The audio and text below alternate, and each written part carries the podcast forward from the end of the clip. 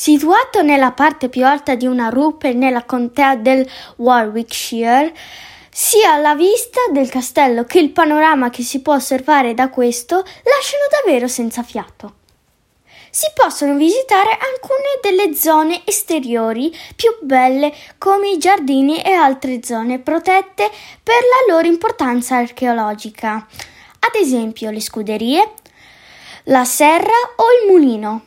Al suo interno sono esposti una delle armerie più importanti del paese, stanze arredate con mobili originali dell'epoca e varie reliquie e cimeli, tra cui la maschera mortua- mortuaria di Oliver Cron- Cromwell, il rivoluzionario che spodestò Re Carlo I d'Inghilterra.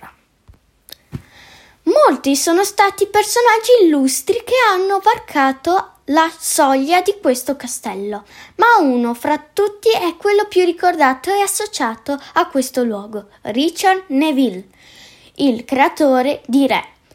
Di lui chiedete a mia mamma Francesca, vi racconterà l'incredibile storia del conte di Warwick. Io invece voglio raccontarvi delle fantastiche attrazioni che si possono trovare all'interno del castello. È praticamente un parco a tema ci sono cavalieri e arcieri che spiegano e mostrano l'arte della guerra medievale. Io ho assistito allo spettacolo di un arciere e ho scoperto che il gesto del pollice in su è legato ad uno degli ordini durante una battaglia. Poi c'è l'affascinante spettacolo dei rapaci. Aquile, falchi e addirittura voltoi volano sopra la testa degli spettatori da una torre all'altra delle mura. Durante la, vi- la, visita poi ci sono tanti spazi interattivi in cui i quadri prendono la vita e parlano spiegando chi sono i personaggi st- storici rappresentati e come hanno contribuito nella contea.